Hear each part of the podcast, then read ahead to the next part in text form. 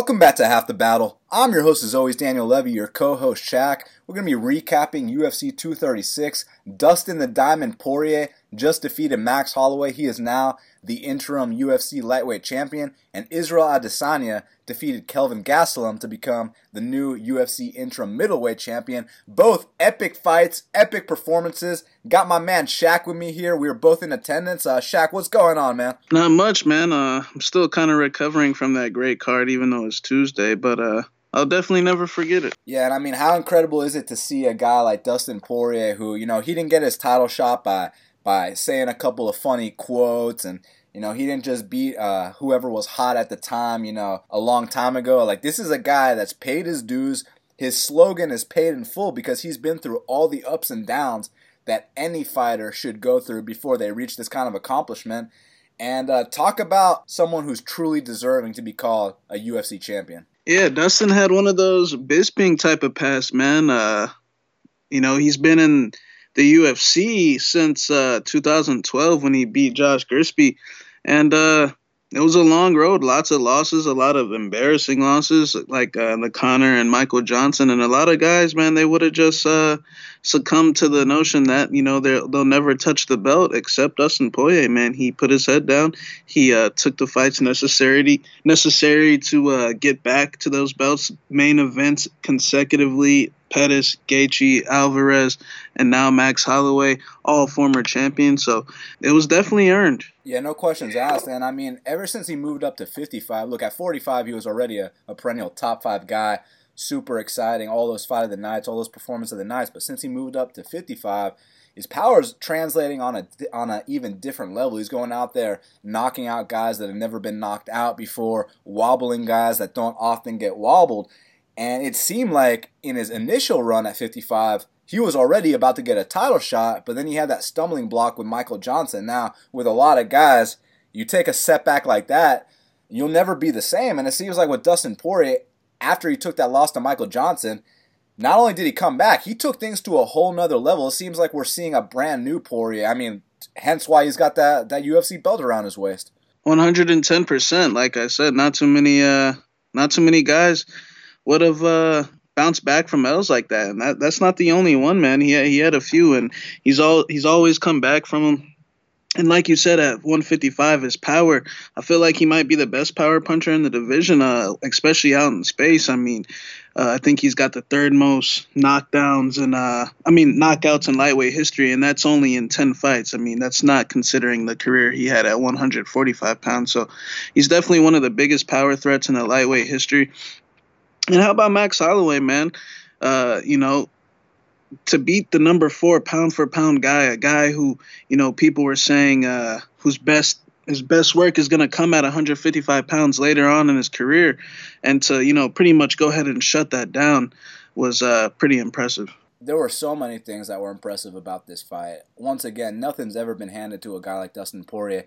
He he, he wasn't just uh, you know win a couple fights and you get a title shot. It's win a couple fights and win a couple fights against former champions, and now you get to fight a current champion on the pound for pound list, the guy in Max Holloway who, you know, people are saying uh, could very well be the number one pound for pound fighter on planet Earth. I mean, people were talking about they want to see Max Holloway versus Khabib. So for Dustin to go in there and beat a guy like that the way he did really sent a message. And what was interesting to me is in the pre-fight, people are talking about how you know, Dustin's best chance is to win a KO. If this goes to scorecards, there's no chance he wins, and you know, KO or bust, this or that. Extremely disrespectful things they were saying about him.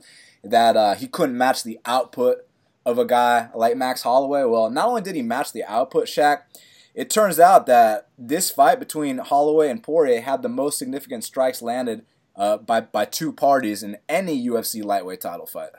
Yeah, I mean that was uh, if it did go the five rounds, you know, personally, I thought that Dustin, going into the fight, I thought that Dustin was going to be able to catch him at some point. But, uh, you know, you, could you could kind of see somewhere in that uh, second and the second, third round that most likely that uh, Max is going to be here for the five rounds. And, uh, you know, it's not only that. You know, the the volume is a lot of people forget. I mean, he threw a lot of punches in that Justin Gaethje fight. That was a, a, a, tremendous amount of punches that he threw in that fight. Of course, it might not be able to necessarily meet the exact number that Max Holloway throws. Max is a, definitely a lot lighter, and that's his specialty, volume boxing.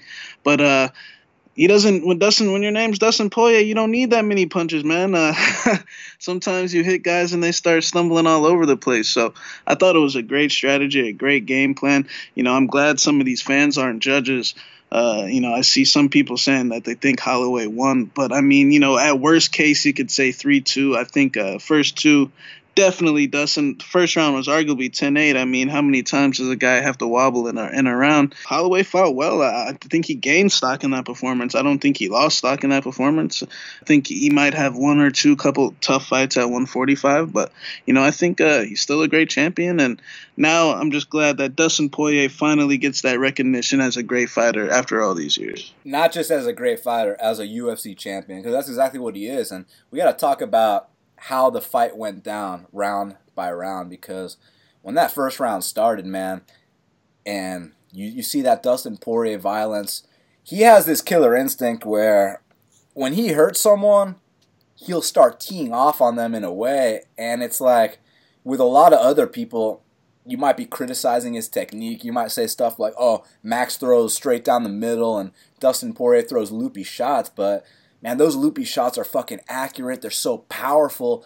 And uh, he got his head off the center line for a good majority of the time. Shaq, it, was, it, didn't, it didn't seem like he was eating too many clean ones in there. So that first one go that first round goes on and uh, wobbles him a bunch of times. Arguably gets a 10-8. I actually thought the fight. I actually thought he was in route to get a first round knockout, Shaq. Yeah, for a second it seemed like that. Uh, I mean, generally when he starts letting his hands go against the fence, like we've seen uh, against Eddie and uh, Justin, he generally gets a knockout. Especially it was real early in the fight, man. So, you know, I was thinking they were uh, both fresh. That you know, you know, I, I definitely question Holloway's ability to take a Poirier shot going into the fight. So, you know. Uh, was I surprised that it happened that early? I mean, a little bit, but you know, and that's just only because uh, just the excitement level of the fight. But you know, uh, I did think he was gonna get him out of there, man. Uh, I was I was surprised that you know a 45er could eat those shots. Man, well that 45er is just not any is not just any 45er. He's Hawaiian and man.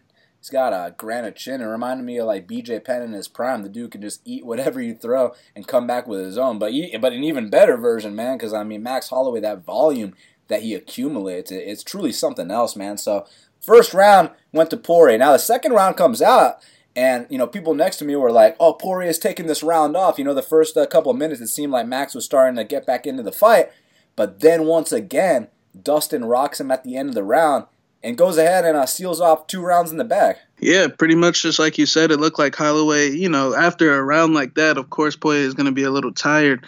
Um, and you know, Holloway took advantage of that with his volume punching, and then. Uh, with about a minute and some change left, uh, another wobble, and you know he he he didn't uh, fully hit the canvas, but uh, he definitely dropped down uh, with his back on the fence, and then Dustin landed that right hook that wobbled him again towards the uh, very end of the second round. So, yeah, man, two two rounds oh. So 2-0, third round starts. Now here, you got to give the third round to Max Holloway. Max Holloway started putting on his volume. Now, a lot of the shots weren't landing clean. I got to give credit to the defense of Dustin Poirier. And, you know, I said this on the pre fight, and, you know, obviously people now know that we did take those plus 185 odds on Dustin Poirier. You can, you can tail us at bestfightpicks.com. But it seemed like in that third round when Max started to tee off, you know, I remember people talking about how, oh, Dustin Poirier is chinny and this and that. And uh, I always found it super disrespectful when people criticize this guy's chin because, like I mentioned on the pre fight, the way he fights, automatically he's going to eat more shots than most fighters because you know he, he's not a guy that's uh, you know going out here running away from his opponent. He goes toe to toe with every single person he fights. So right then and there, it's going to leave the openings for more shots to be landed by his opponent. And that being said, he was eating the volume of Max Holloway, the same volume that folded a guy like Anthony Pettis, the same volume that set a significant strike record on Ortega's face,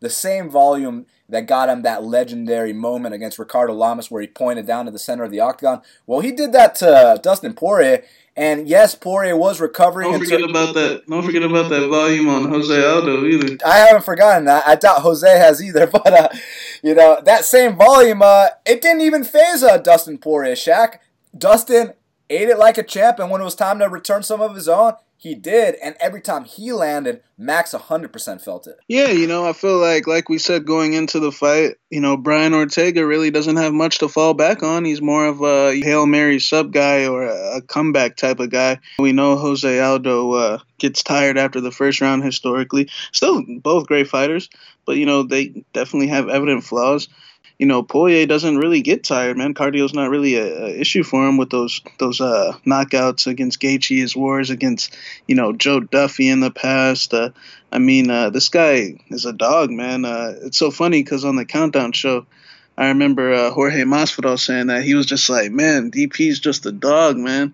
And uh, it showed out there, man. So I think in hindsight, it was just a very, very good matchup. So we got a 2 1 heading into the fourth round. Now, this was the round that could have gone either way on a couple different people's scorecards because Max was starting to get off with that volume.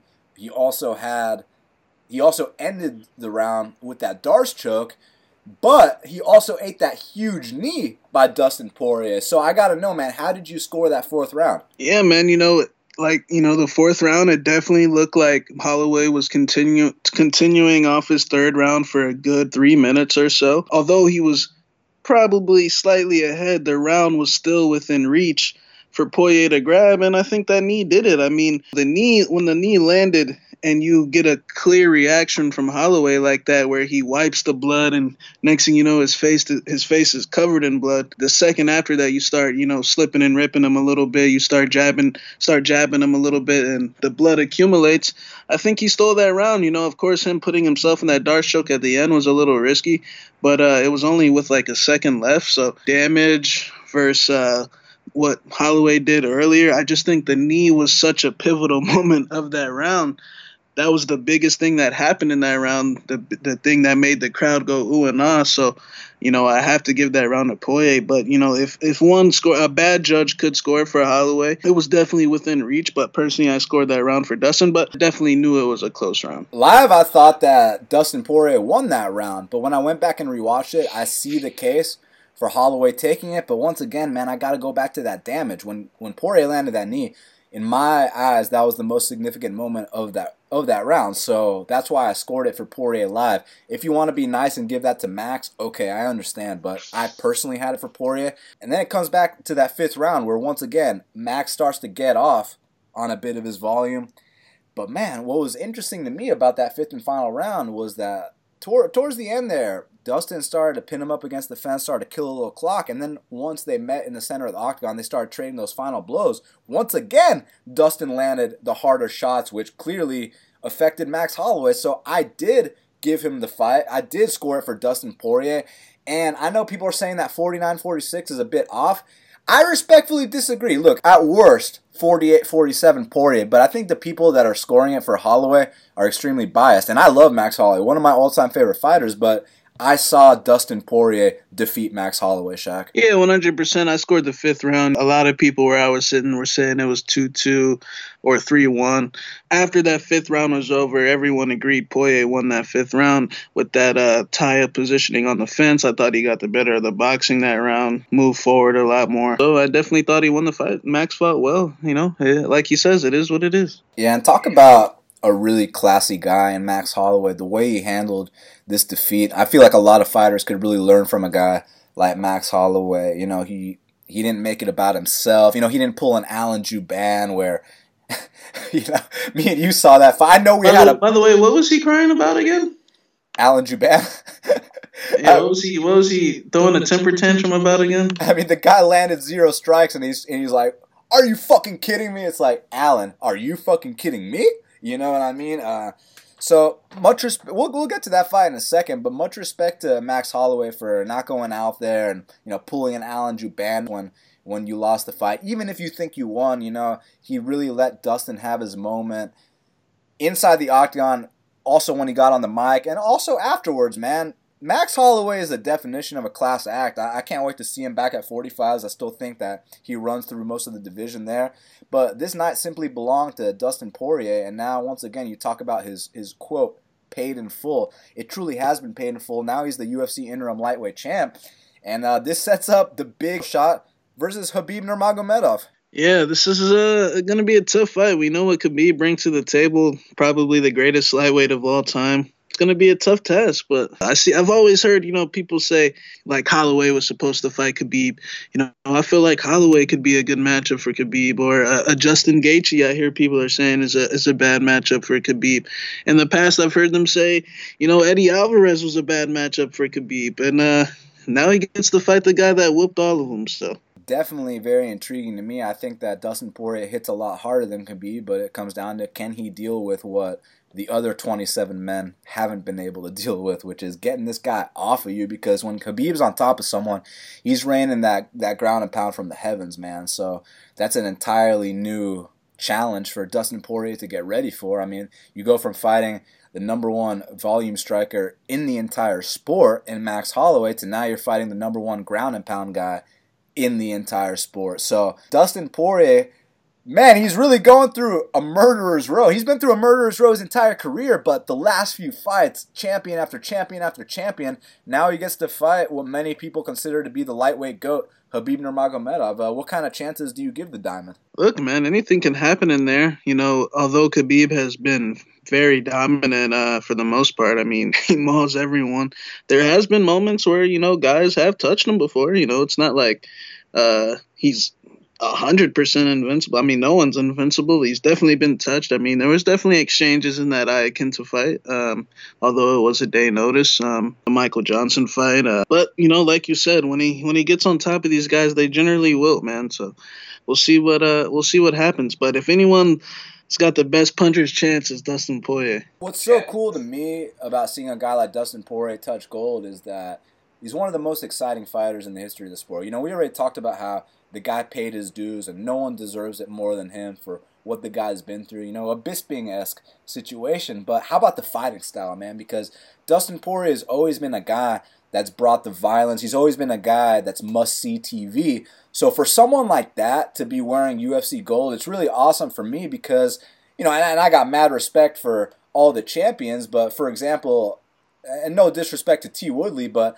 I wasn't necessarily calling my friends to tell them about the next T Woodley fight. You know what I mean, Shaq? Whereas over here with my boy Dustin Poirier, you know I'm calling every single person I know that the Diamond's fighting, right?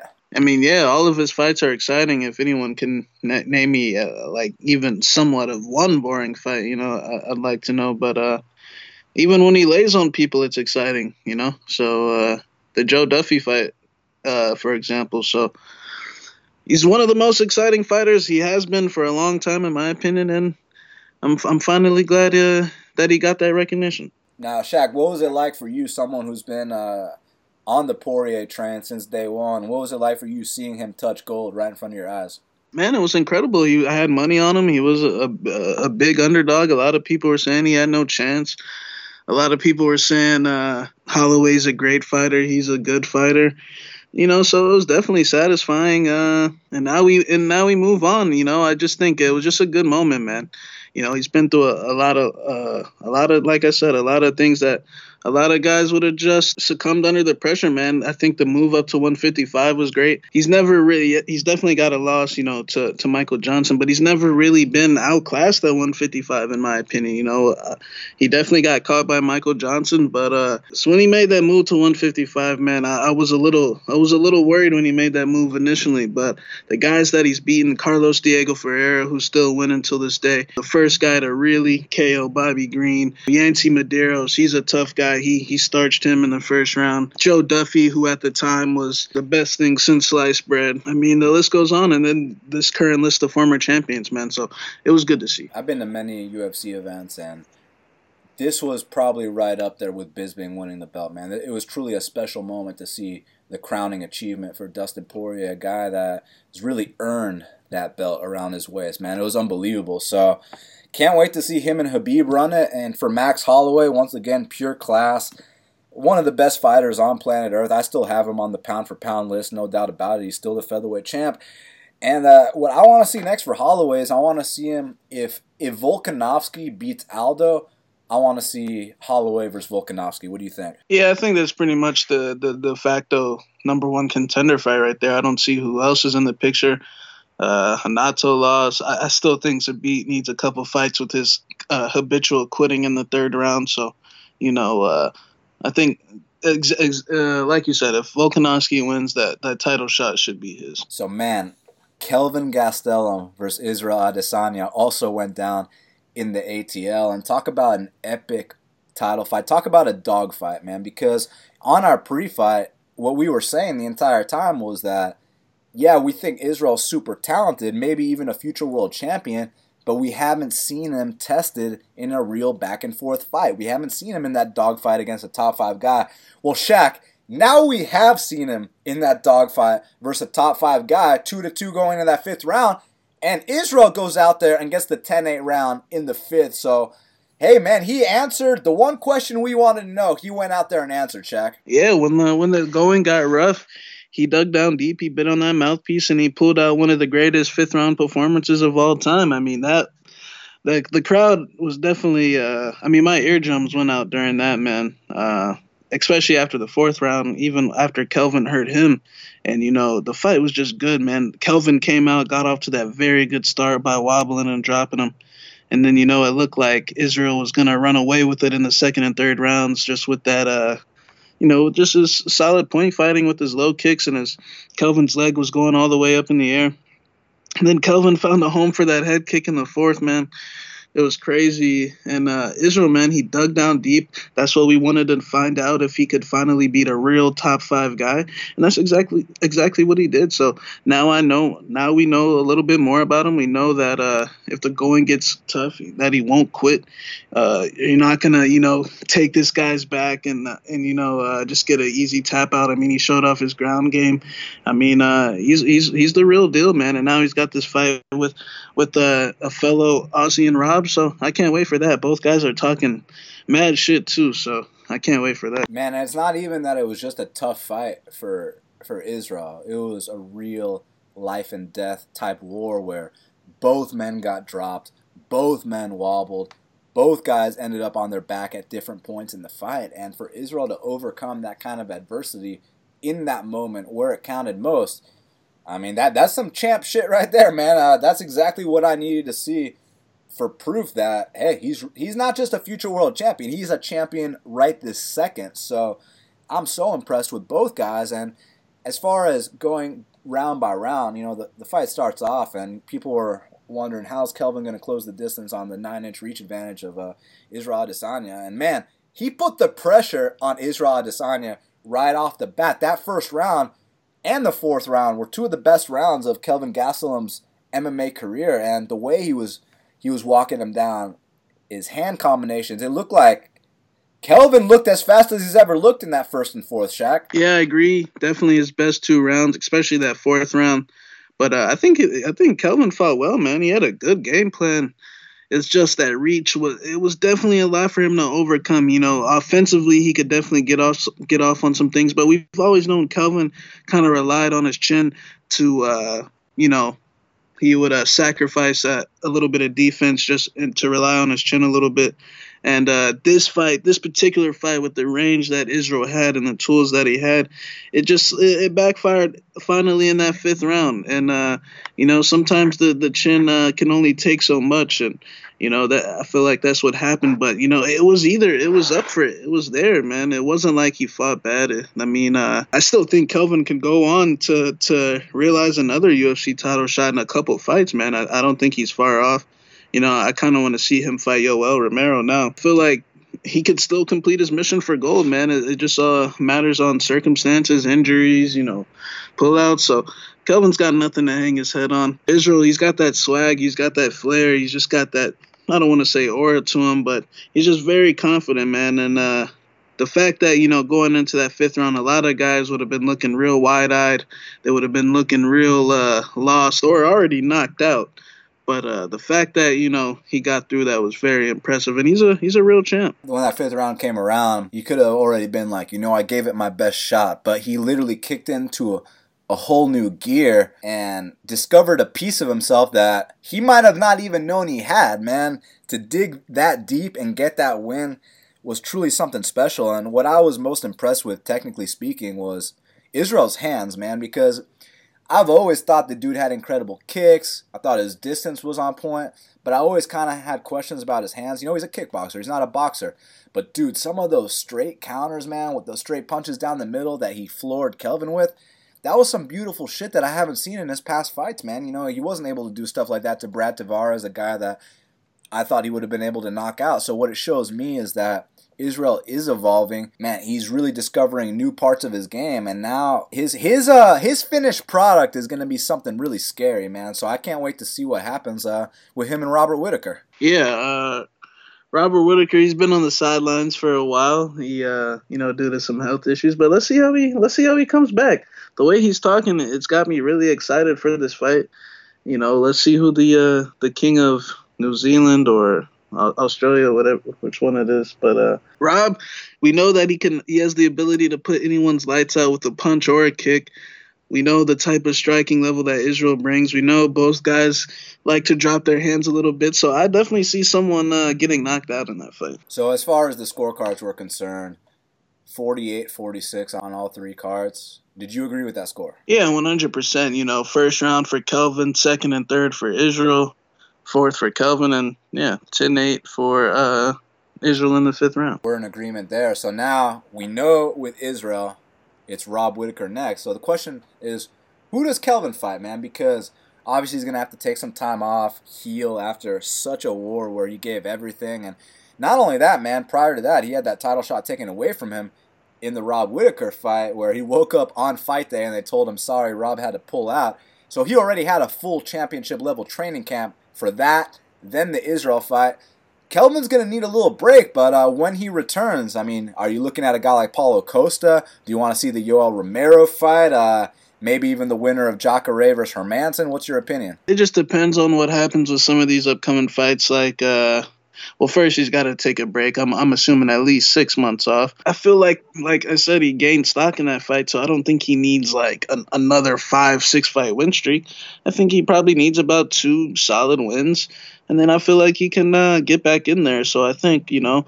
If uh, if Hermansson beats Jacare, that could possibly be a fight. But if Jacare wins, they've already fought before, so you know, uh, then I feel like you would have to go the Yoel direction. Yoel and him have never fought. Yoel's been, uh, I can't tell you, when's the last time he fought? The second time versus Rob. Yeah, so I think we could see them. I don't think Borrachinha deserves that fight yet. He's only, uh, you know, I feel like the Borrachinha Yoel fight's only compelling just because they, they got beef. So, uh, you know, I feel like Borrachinha, I mean, they're to have to test them at some point. So, you know, we'll, we'll see. But uh, I like the Yoel matchup. Both guys are top five. Whoever wins, they both uh, want to get right back in there with Rob or or Israel. So I feel like Yoel is the fight. I'm never gonna say no to a fight between Kelvin Gastelum and Yoel Romero. That will be absolute chaos. And I, am very curious where they would line a fight like that. And man, Khalil Rountree Jr. defeated Eric Anders 30 26 on all three judges' scorecards. Now, a lot of people were very surprised by how Khalil looked in that fight and obviously looked amazing.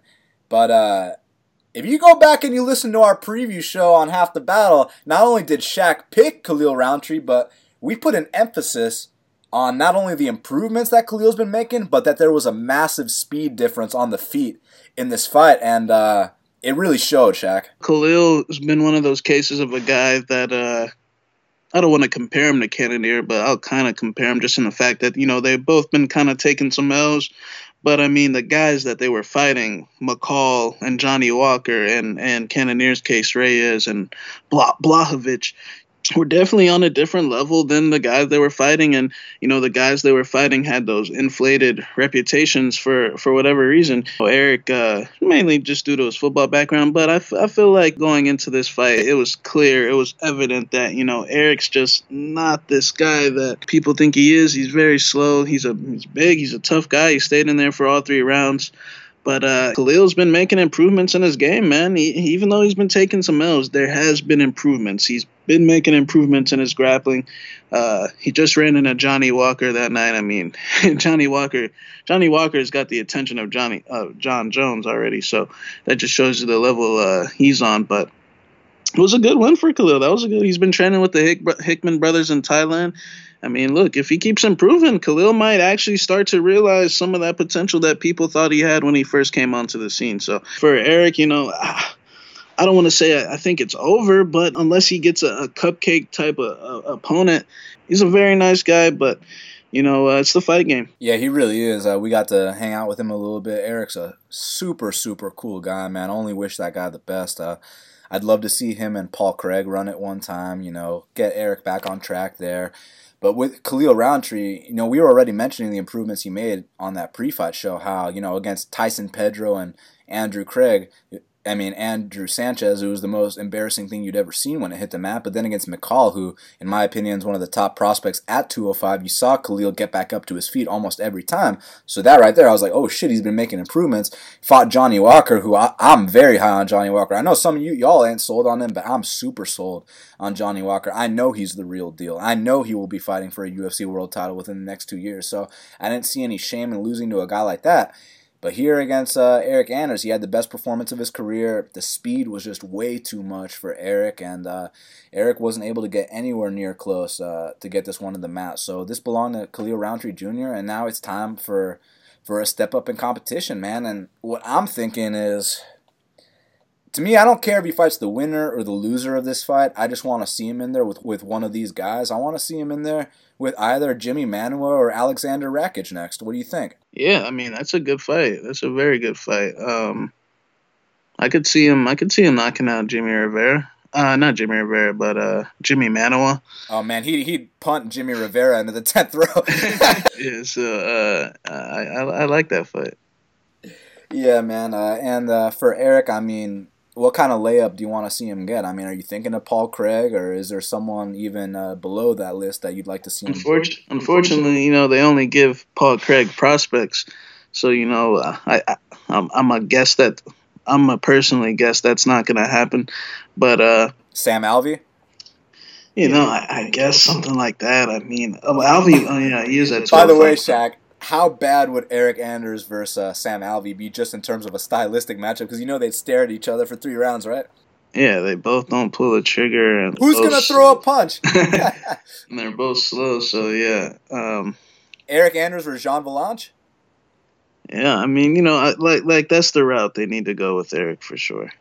Um, and it's sad. I mean, the guy when uh, went from fighting Maluko then to getting that shot against Lyoto and uh, I mean, I guess things just didn't pan out. Yeah, so far they haven't, but I'm hoping that he can get back on track. Super, super cool guy. So I only wish the best for him. And props to Khalil, man. Biggest win of his career. Did it on the biggest platform of his career right before those two big title fights. And he really showed out, man. It looks like that work in Thailand's been paying dividends. But not only the work in Thailand, just looks like all the experiences that he's been through. He's finally starting to mature. He's starting, finally starting to realize that potential. So I'm pretty excited for a guy like Khalil Rountree because I know you guys remember a couple years ago you know, uh, especially me, I was super harsh on Khalil. You know, you guys would expect a funny speech every single time he fought, but now like I said, even on the preview show, I acknowledged the improvements that Khalil made before this fight, and now after the fight, uh, it goes to show that we were right, and just even more so than that, who cares if we were right? It was props to Khalil, man. Uh, he went out there and did his thing, and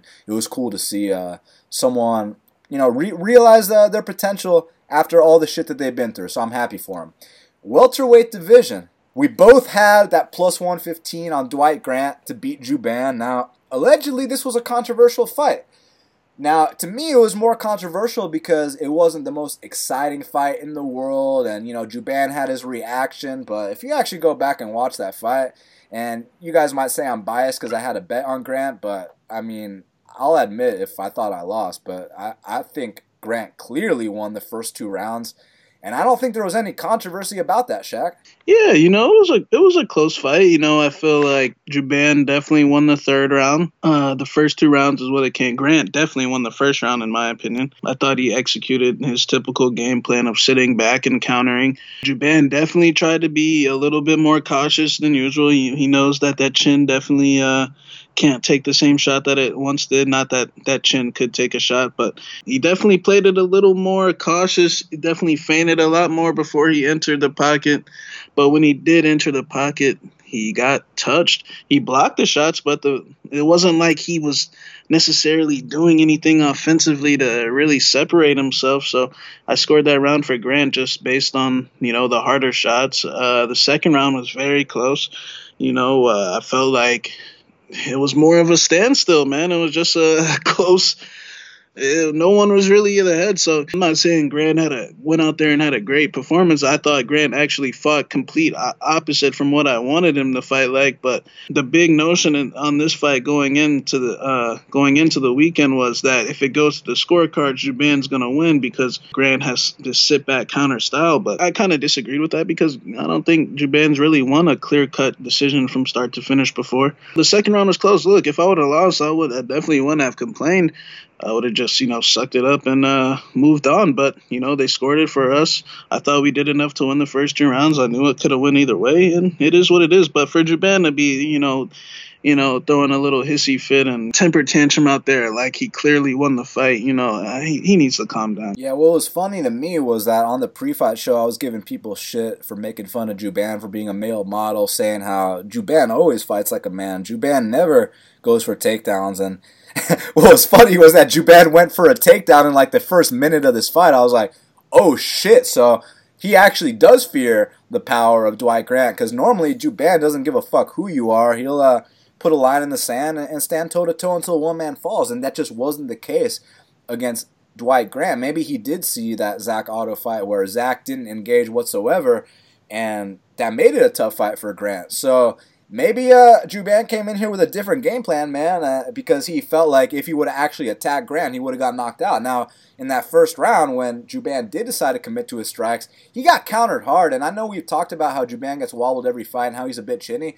Props to him for eating uh, those two shots that he ate in that first round, man, because you saw in the slow mo, you saw that facial expression, you saw his eyes roll back. The fact that he didn't even do a little chicken dance or nothing, he just stayed there in the pocket. Hey, much respect to Jouban for taking that. So Grant definitely got that first round. Now, how, how did we score that second round? I'll tell you how I scored it, man. Jouban didn't do shit. Look, he walked forward the entire time, but he didn't land any shots. And in the beginning of that second round, Dwight Grant actually landed some very hard shots. He took the next two minutes off, but in those next two minutes he took off. It's not like Jouban did anything to get those points back. So the most significant damage and strikes landed in the second round. 100%, no controversy in my eyes. And again, this isn't because I cashed a bet or this or that. Once I, will let you know if I lose. But uh, I, I, thought I clearly won those first two rounds. And then third round, we can give it to Jouban because he got the takedown at the end. So I got it 29 28. Dwight Grant. That's what two judges had it. One had it 30 27 Jouban, which, uh, you know, I, I, let you guys know in advance that there might have been some wacky scorecards uh, over here in Georgia, but the the right man won, cashed that plus 115, and now we move on. So what I kind of want to see is uh, both of these guys lost decisions, and I want to see Alan Jouban versus Curtis Millender. What, what do you think about that, Shaq? You think Alan Jouban would stand and bang with him, or you think he'd uh, try to follow the game plan that's been uh, showed many times to take this guy down? Uh, I don't know. I feel like it probably won't be the fight that uh, it once would have been, just because Alan can't take a punch anymore, and Curtis. Curtis is about to take some time off. So uh, I feel like they should go the route of, you know, maybe a Jouban verse. Uh, man, you know, what I'd really like is for James Vick to move up to 170 pounds. Come get this Jouban fight, but you know he's a little bit too stubborn. But uh, how about Jouban versus uh, Carlo Pedersoli?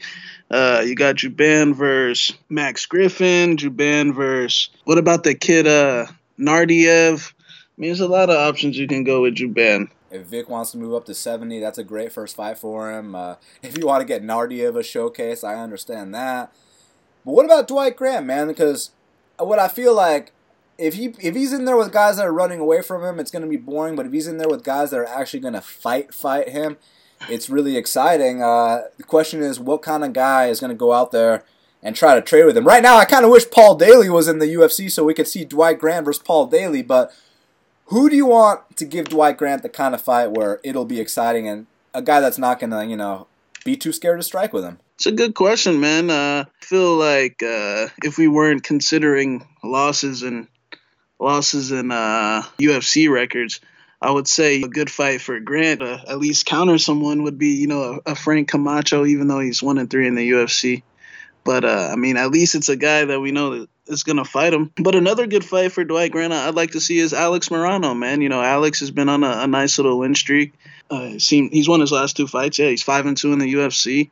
Grant's two and one. I feel like uh, Morono and him, you know, I, I feel like they would have a good fight, man. So uh, I like that fight, Morono versus Dwight Grant. Yeah, I'm, I'm in for that fight, dude. I like uh, Morono versus Dwight Grant as well. I was gonna actually suggest Jordan Mein, but I, I like st- stylistically, I like your suggestion better. So let's go with Grant versus Morono. Now, first fight of the main card, Nikita Krylov got his revenge over Ovince St. Preux via second round rear naked choke. I did cash that plus 130 on Nikita Krylov. Uh, I thought that fight should have been a pick 'em, so definitely had to take those dog odds.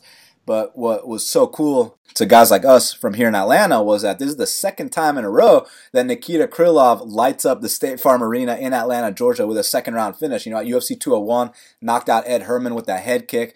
UFC 236 taps out Ovince St. Preux.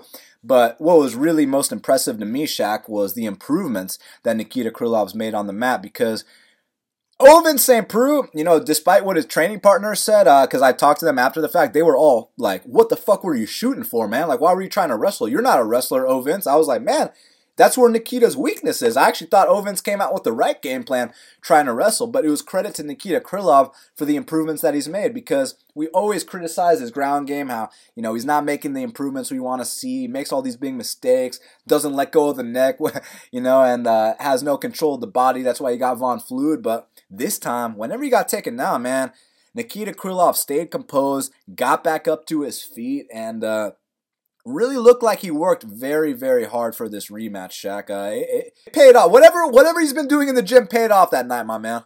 Yeah, generally he's had a, a trouble in the past of you know when guys get on top of him, he completely, you know, would shut down and uh, and you know either get tapped out or you know yeah pretty much get tapped out. So you know uh, OSP, you know, going into the fight, we did say he's a deteriorating fighter. He fights with his hands down. I feel like Nikita in that second round hit him with a shot on the feet that pretty much started the the process for OSP of running himself into the ground. You know, OSP it's just been constant worse after worse after worse, man. So you know, Nikita went out there. He uh, finally didn't quit when he got taken down. And uh, he made OSP quit when he uh, got on top. He got another submission, and he keeps his spot in the top 15. Yeah, no doubt about it. And for Krylov, it wasn't just in that second round. Man, right when the fight started, he starts coming after him with multiple shot combinations, you know, throw two punches, then follow it up with a kick and some very beautiful stuff right from that karate background. And again, when it hit the mat, which is the thing I was most worried about, he stayed composed. He didn't do anything dumb really played it by the book. Didn't hang on to the neck too long like he did the first time. I was like, my boy uh, Krylov's been putting work. Then he got some takedowns of his own. Then he took the back, sunk in the choke. You know, I picked Krylov. I bet him at plus 130. I was expecting a head, uh, second round head kick knockout, but it was a second round uh, rear naked choke. So that's just credit to Nikita Krylov's improvements. And what's interesting about him is that he actually has more submission wins on his record than knockouts. That's a, a little a little MMA trivia for you guys there. That was his 15th win via submission, and he keeps the uh, the no scorecards uh, record alive. And what I mean by that is Nikita Krylov's had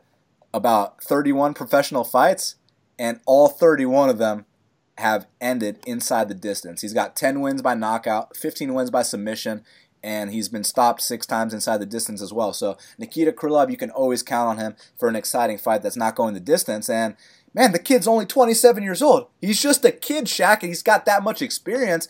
I really did think it was a mature performance, man. I really felt like, despite the fact that OSP is somewhat declining, is you know isn't uh, what he once was, I gotta acknowledge the improvements that Nikita Krylov has been making and man, I'm really excited uh, to see who he fights next. You know, there's definitely some options in that light heavyweight division.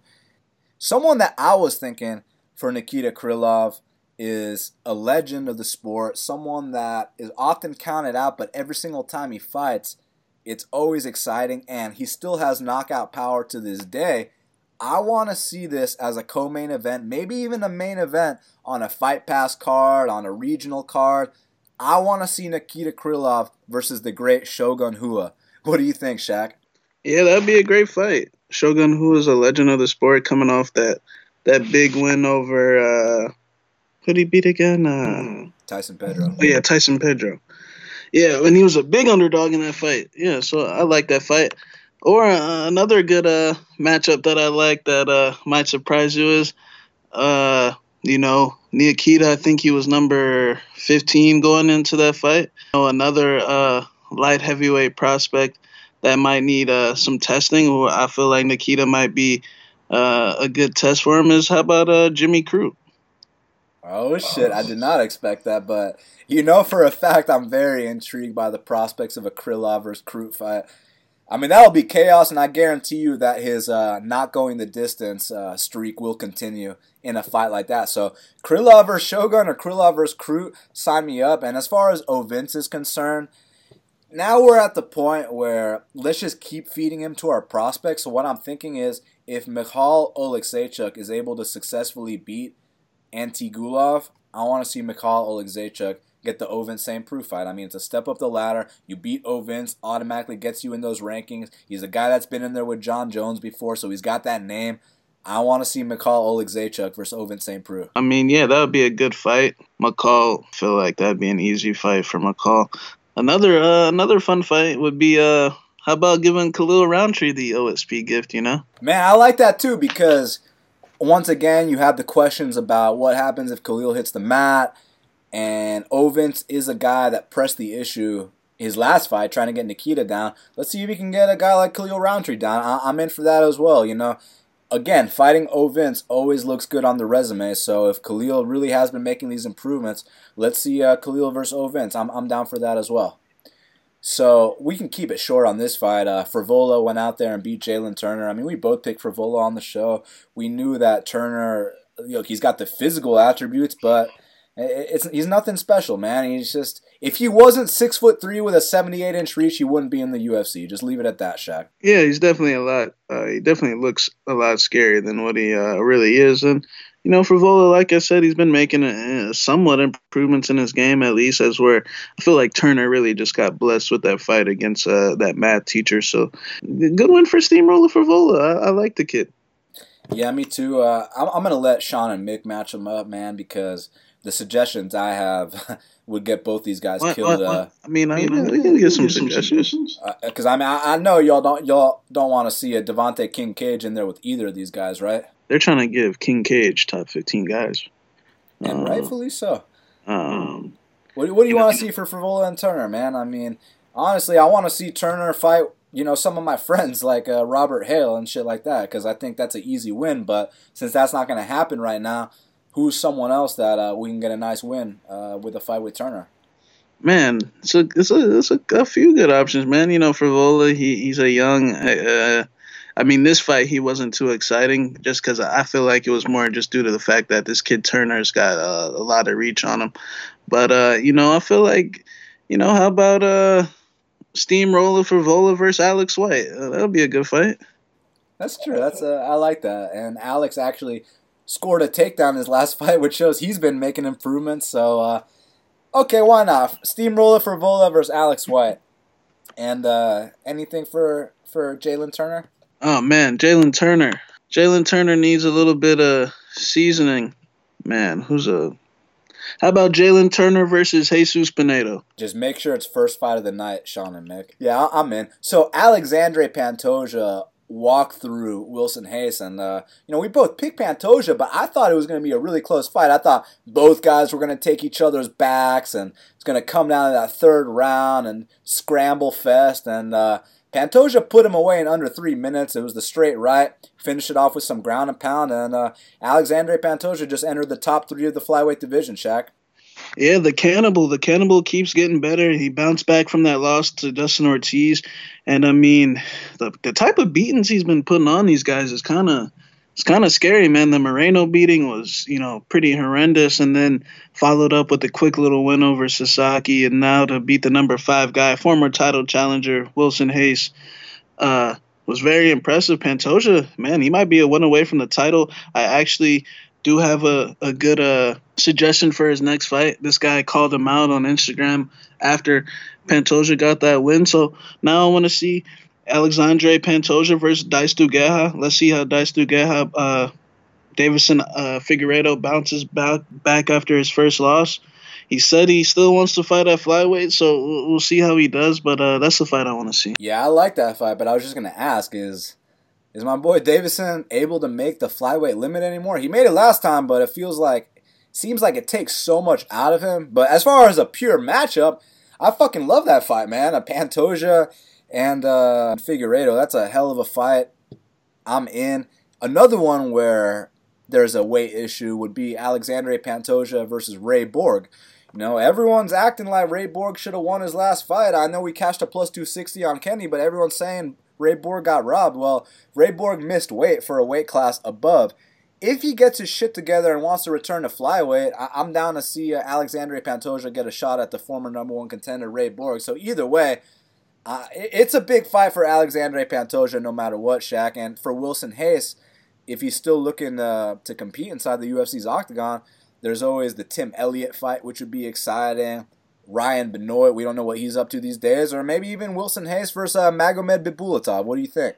Uh, you know, I, I, don't feel like some of those guys should get blessed with the with the Wilson. You know, how about letting my boy, you know, uh, Casey Kenny either get that, or about letting uh, Bontorin get that, or you know, uh, Paiva, yeah, Paiva yeah. get that. You know, let, let one of the guys that need to get it. yeah, I like that. Let one of my new prospects, my boy Jordan Espinoza, one of these guys at, at flyweight, because there are a bunch of new prospects and I fucking love all these new kids: Espinoza, Paiva, Bontorin, Casey Kenny. So I, I, agree with Shaq. I'm wrong on that one. Wilson Reis should definitely fight one of those up and coming prospects. Now, Max Griffin fought Zelim Imadaev. It was a majority decision.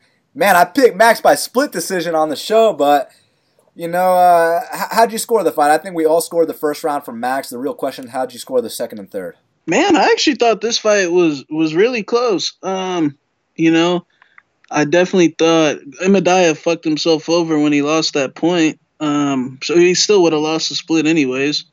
But uh, man, it was a good fight. You know, I felt like Imadaev. We, I mean, we knew he wasn't, you know, that Russian like uh like a Khabib or a, a Sedner Magomedov or anything like that. But you know, I felt like it was a close fight. I felt honestly, I felt like it could have went either way. But with that point deduction, I was definitely expecting Griffin to probably get his hand raised. But uh, you know, Griffin probably did more damage. But it was definitely another one of those close, ugly fights. Uh, Imadaev I mean, we knew he was a dirty Russian going in. He definitely uh, tried his tactics, but Griffin, I mean, he the vet the vet prevailed. So congrats to him. Yeah, Griffin did exactly what he had to do in that fight. Grind it out as best he could. It seemed like the stand up of Imadaev was more dangerous than we initially thought. And I, I think both guys will be will be back, especially Imadaev. For him, go out, go back to the practice room, learn from your mistakes. I think he can come back. He can come back a better version. But for Griffin, you know, I think this is his finished product, man. So now it's about who do you match up a guy like Max Griffin with next. And man, there's definitely some options, but another guy that's in a somewhat similar position to him, you know, a little bit inconsistent, but a little bit talented. You could do Max Griffin versus Peter Sobotta. You could do Max Griffin versus Jordan Mein. So, what do you think's next for a guy like Max Griffin? Yeah, Max Griffin, I feel like he's one of these guys that you know he's gonna hover around that one below 500, 500, more than likely for uh, for the remainder of his career. But I still think he's a solid, you know, exciting fighter. Um, I feel like those those matchups uh, you you said uh, were pretty good. You said who'd you say Sobotta, uh, Jordan Mein, maybe even a uh, maybe a, a, a. You could put a Strickland in there against them. Uh, you know, I feel like another fun fight would be him versus Jake Matthews, possibly. So, Max Griffin, I mean, look, I, I like watching the guy fight, so I'll definitely be tuning in. Uh, and uh, he's a solid guy. And for uh, Imadaev, there's actually some fun fights you can make at 170 to get him his first win. You know, if Chad Laprise wants to stay at 170 pounds. I'm down to see Imadaev versus Chad Laprise. I know Shinsho Anzai is still with the company. I'm down for that one.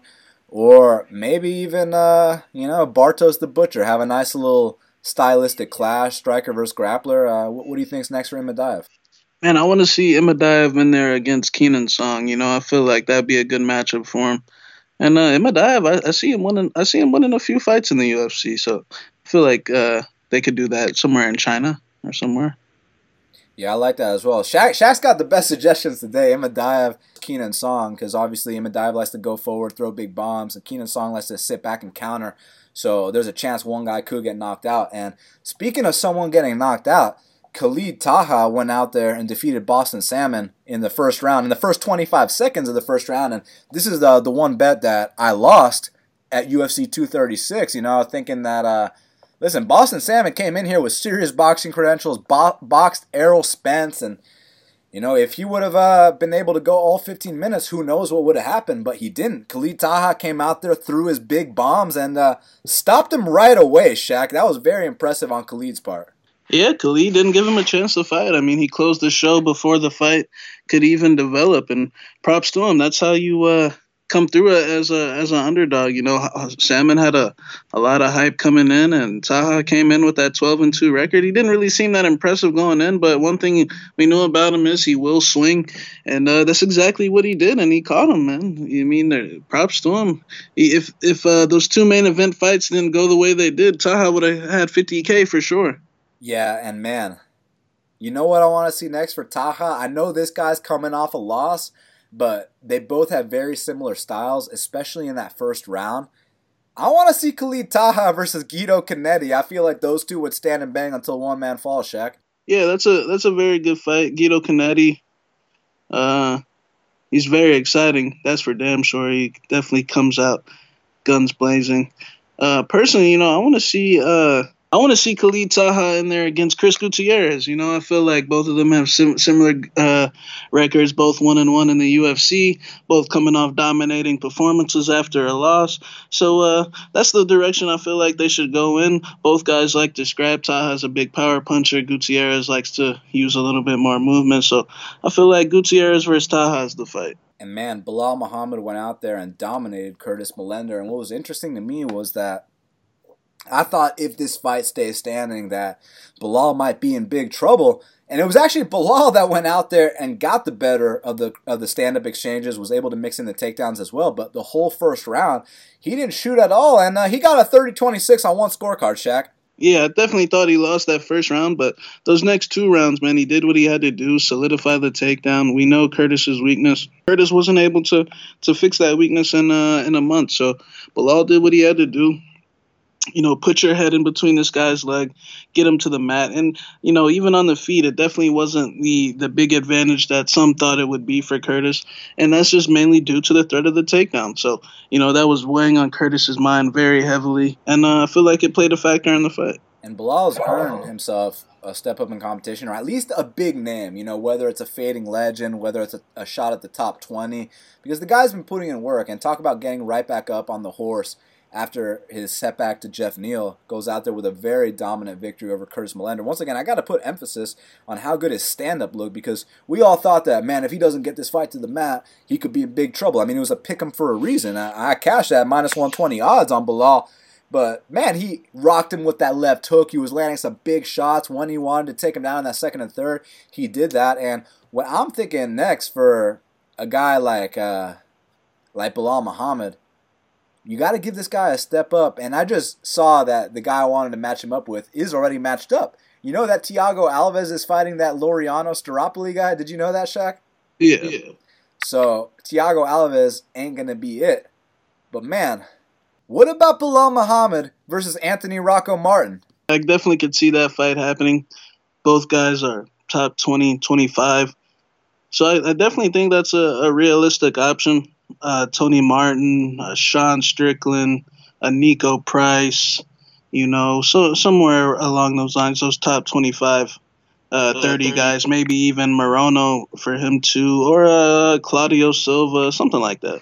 Yeah, I like that uh, that Niko Price suggestion. Belal Muhammad versus Niko Price. That that sounds like a good ass fight to me. And for Curtis Millender, listen, tell me what you think about this, my man.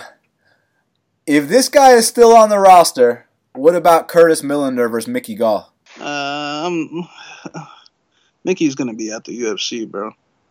but if they give him one more fight, I like that matchup because you know striker versus grappler. Uh, we might get a close line on Curtis. Uh, I mean, what do you think? Who do you uh, want for think, Curtis? I think, I think, Curtis would kick his head off into the fifth, fifth row. row. I like uh, But for a different matchup, how about uh, Curtis Millender versus, you know, after with these two losses, maybe it's time we give him someone that you know, you know, kind of stand up with him a little bit.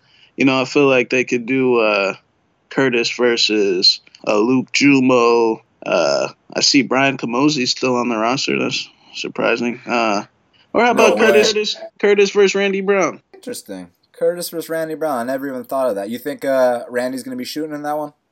Oh yeah, everyone's going to be shooting on Curtis now. All right, I like that. But man, I kind of personally hope they match him up with Mickey Gall because, you know, Mickey might think that he's got some advantage on the mat. I mean, I don't give a fuck what Mickey thinks, but uh, if he's still on the roster, you, you know the deal here. But man, speaking about a championship level performance, I was blown away by Montel Jackson's win over Andre Soukhamthath. Now I know he was minus 500. He was expected to do that, but sometimes when you're that high of a favorite, guys go out there and play it safe and they don't actually look like minus 500 favorites. Montel Jackson looked like a minus 1,000 favorite, Shaq. Uh, the only thing I got to know is how the hell was one scorecard 29 27? Which round did anyone score for Soukhamthath? Can someone explain that to me, Shaq? Man, I mean, it's kind of crazy. I'm gonna guess the first round, but like, um, but like that's just because Soukhamthath, I guess, landed a punch that round. But uh, uh, he got slammed twice and he wins the first yeah. round. You know what I mean? but uh, man, Montel, like we said going in, Montel, this is a guy that will be in that top 15 by the end of the year, probably before the end of the year. Uh, I mean, look, the guy's just a freak. I mean, there's no other way to put it. He he's he's a special athlete, man. Bigger hands than Ngannou, and uh, you know I, I, don't even feel like he should be fighting. You know, the, I mean now that he took care of a guy like Soukhamthath, who's a you know a, a, proven vet, you know a guy that's never been finished. Uh, you know, no matter what, it's going to be somewhat of a tough fight. He went out there and made it look easy, so that lets me know that he's you know uh, a step ahead of guys on Soukhamthath's level. So I feel like it's time to test Montel, even though he's less than two years into his pro career. It's time to test him with something a little bit more formidable, man. Uh, you know, I feel like this guy is a future top 10, 5, maybe even a, a, a title challenger down the line. So, you know, I feel like Montel deserves a very big fight. I think it's top time to test him against that top 15. You know, I got two opponents in mind for him you know, I think uh, Alejandro Perez would be a, a good uh, a good fight for uh, Montel. Alejandro's number twelve or thirteen. He's only he's what seven and one in his last uh, few fights. That'd be a good fight for Montel to break into the top uh, top fifteen. Or a Tomas Almeida. I mean, I can't tell you the last time that guy fought. He's still in the top fifteen. He already fought Ricky Simon, so doubt they're gonna do a rematch there. Or how about a, a, a Rob Font? You know, it's it's time to put Montel in in those rankings. I like all those options for sure. I don't think that there's any need at this point to give him another cupcake or anything like that because the guy, the level he's on right now, and the improvements he's been making fight by fight, it's truly scary. I mean, that UFC debut against Ricky Simon, not only was it short notice, but he had been pro for less than a year, barely a year, slightly over a year. I mean, he'd barely been a pro. He goes out there against, uh, you know, top 15 guy on planet Earth and had that kind of performance. Rebounds with the first round finish over Brian Kelleher and then puts that absolute clinic on Andre Soukhamthath. And man, that clinic he put on Soukhamthath, man, wasn't just on the mat, wasn't just on the feet. It was an MMA clinic. He hurt him badly standing. The way he mixed those straight punches to the kicks, to the takedowns, and the speed of Montel Jackson in those combinations, especially in that second round. I've never seen him throw hands that fast. That's why they call him Montel Quick Jackson. It was truly a championship level performance. And I even looked at you and I said, This kid is a future world champion. I truly believe that. And I think he's actually ready for the top 10 right now, as crazy as that might sound. And there's a guy in that top 10 who I think is very respectable, who I think has an incredible record, who I think would actually challenge Montel Jackson and give him a real fight and that's uh, Cody Stamann. I want to see Cody Stamann versus Montel Jackson. I think that'd be a very competitive fight. But if they if they have other plans for Stamann, because I know who he's managed by, I know they carefully pick those fights. If they, if they want to take it a, a different route, you know there's this guy named John Dodson that we're feeding to all our prospects these days, and uh, I think that Montel Jackson, despite being pro for slightly over a year, and despite John Dodson having the resume he does, wins over TJ Dillashaw, Pedro Munhoz, all these guys. I think Montel Jackson is ready for someone of the caliber of John Dodson right now. What's your opinion on that? Yeah, you know, Dodson's probably going to get fed to these uh, guys coming up.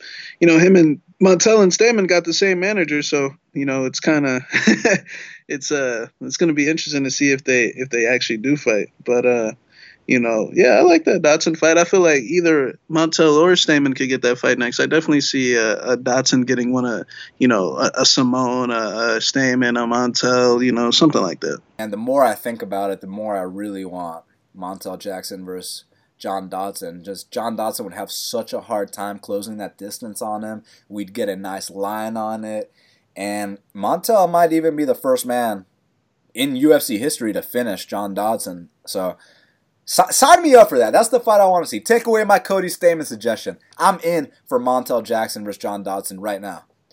So Poliana Botelho went out there and beat Lauren Mueller. It really comes down to how you score that second round. First round definitely went to Poliana. Third round definitely went to Lauren Mueller. All about how you scored the second. And, you know, I personally thought she edged it out. Got the first two rounds. Respectable performance and uh, a good rebound for her after the disappointing loss against Calvillo. Yeah, I mean, she did enough in that first round uh, to get off to a good lead on the points. And then that second round, she pretty much kind of coasted, uh, just, you know, stalled her out on the fence. And it's a good strategy. It works. But, you know, going into that fight, we knew that she, uh, she's a, she, she's a, she's a Nova girl, man. What's the common issue that uh, Nova União fighters have, man? They, they gas out in those late rounds. And that's exactly what happened. Mueller just got started a little bit too late just due to her greenness, the fact that she's only got five or six fights. But, you know, uh, Botelho got through it, and she's 3 and 1 in the UFC Cena. Definitely, it's gonna be interesting to see who they match her up with next. But man, the first fight of the night between Brandon Davis and Randy Costa. Talk about starting things off with a bang, man. Because Brandon Davis and Randy Costa, they threw down really hard. Both men wobbled. Both men got dropped. One guy got finished, and uh, it was cool seeing the Atlanta-born Brandon Davis go out there and get his first UFC finish. And not only that, uh, you know, we saw him Friday night. He came into the gym, super cool guy. So to see him go out there, get that kind of response by the ATL faithful, go out there, get that finish. Not only that, man, you heard the pop from the crowd. Brandon Davis looked as relaxed as they get, man. Uh, he really showed his vet experience there against the then 4 0 Randy Costa. We know Brandon is one of these guys that it might not be the prettiest, but one thing uh, he's definitely coming to do is let's put on a show, man. He definitely fights. He's not one of these guys that likes to wrestle. Unfortunately, in a lot of his fights, he has been wrestled because he's fighting uh, guys like Barzola, point fighters like uh, Bochniak, man, that just hug his legs. And that's not the type of fights you want to put Davis in. Now, you know, we know most likely he's not going to be, you know, a top 15 guy or anything like that. But I feel like this guy could have a good career as just an entertaining fighter, man. They put him in the right fights, he's got a good personality. So feel like Brandon Davis with the with the right matchups can have have a long UFC career. Yeah, no doubt about it. I know he called out Sean O'Malley. Uh, Sean's actually got another fight booked that hasn't been announced yet. You know what it is though, Shaq. But uh, so I guarantee you he's not getting that O'Malley fight right now. So what I'm thinking, man, and I, I know we, we suggested a different matchup for this guy earlier on the show, but now that I'm thinking about it, look, both these guys are coming off big finishes at UFC 236. Let's see uh, Brandon Davis versus Khalid Taha. You know for a fact that uh, those two are going to stand and bang until one man falls. Yeah, that'll be a good fight. You know, I, I had something else in mind. How about uh, Brandon Davis versus either Andre Ewell or uh, Jonathan Martinez, man? You know, those guys. Both of those guys are 35ers. Uh, both of those guys aren't going to most likely take him down. I feel like Ewell and him will just stand in front of each other and see who the better man is. So I like I like I like the fight you said, but I also uh, like these as well. And for Randy Costa, you know, talking about a kid that's only four and zero oh at the time, making his UFC debut, I was very impressed, man. He came in there, he threw some super hard shots, and some of those shots that he hit Brandon with probably got his previous opponents out of there already, and you got to see what kind of heart this kid has because oftentimes when you hit someone with your biggest shot and you're already used to them going down from the regionals, they don't go down in the UFC's octagon. You know, some of these kids could freak out, and that was not Randy Costa. He didn't freak out. He was simply beaten by the more experienced guy, but I thought he had a very good showing, and I feel like they should give him a little softball now. And there's this guy named Bharat Kandare who's on the roster who I would love to see uh, Randy Costa get a win over. The only issue is Bharat Kandare is suspended for two years because he tested positive for for some some shit. So he's gonna be out till 2020. But I would love to see Randy Costa get that win. But if that's not gonna happen, there's this other guy named Wuliji Buren who's still on the roster, and I, I, think that's a that's a pretty good win for uh, Randy Costa as well. But if they want to take it a step further, maybe give him a step up in competition because he did look impressive despite it being an L. There's another guy coming off an L on this card uh, named Andre Soukhamthath. So my options for Randy Costa are Bharat Kandare, Wuliji Buren, and Andre Soukhamthath. What's your What's your opinion on that, Shaq? Yeah, Randy Costa seems like a good fighter with a good. Uh a lot of potential, a lot of power for 135. I think he just finally found met a guy that ate his best punch, and that's pretty much all it came down to. Did he really belong? At in the UFC at 4 0? Probably not, but I actually found out that I feel like he probably does have the skill with a little bit more seasoning, a little bit more time, a little bit more, you know, cupcake opponents uh, going on. I feel like, you know, Randy Costa should only be fighting, you know, uh, low level newcomers or, you know, how about Ryan McDonald, the guy that fought uh, Gutierrez? You know, I feel like uh, Costa and that guy could be a good fight. They're both fairly green. So, uh, Costa versus Ryan McDonald. I would set uh, Randy Costa the favorite in that fight. But man, UFC 236, such an epic card, especially the last two fights. Really cool to see Dustin Poirier realize UFC gold and Max Holloway, such a stud. Israel Adesanya, Kelvin Gastelum with the fight of the year contender. Israel went through the dogfight, he passed it, got that gold around his waist. Kelvin will be back. Just an unbelievable card, start to finish, man, and uh, truly blessed to have been able to witness it in person. They can follow you at MMA Genius 05. They can follow me at Best Fight Picks. You can get our bets at bestfightpicks.com. And uh, I highly recommend you do because this year I'm absolutely killing it. Up 14 units with a 55% ROI on the year. So, I mean, basically, I'm back to my underdog roots, as you guys know. Bestfightpicks.com. Also, we got a cool section of the site called Stats and Facts, which basically really cool ass stats and facts for MMA betting that you guys need to check out. You know, if you're not sure about certain things like who's got the most uh, submission wins, KO wins, decision wins in UFC history, the entire list of undefeated fighters on the UFC roster, the performance bonus list, just a bunch of cool stuff made my made by my boy at Heartland UFC. Make sure you check that out and let us know if you have any cool suggestions of some more stats and facts you want to see at bestfightpicks.com. Subscribe to Half the Battle on iTunes, SoundCloud, YouTube, Stitcher, and Spotify. We sincerely appreciate all the support you guys have shown us, and it was really cool to meet some of you at UFC 236. Shaq and I will be back later this week to break down UFC St. Petersburg in a few days. And until the next time, let's cash these bets.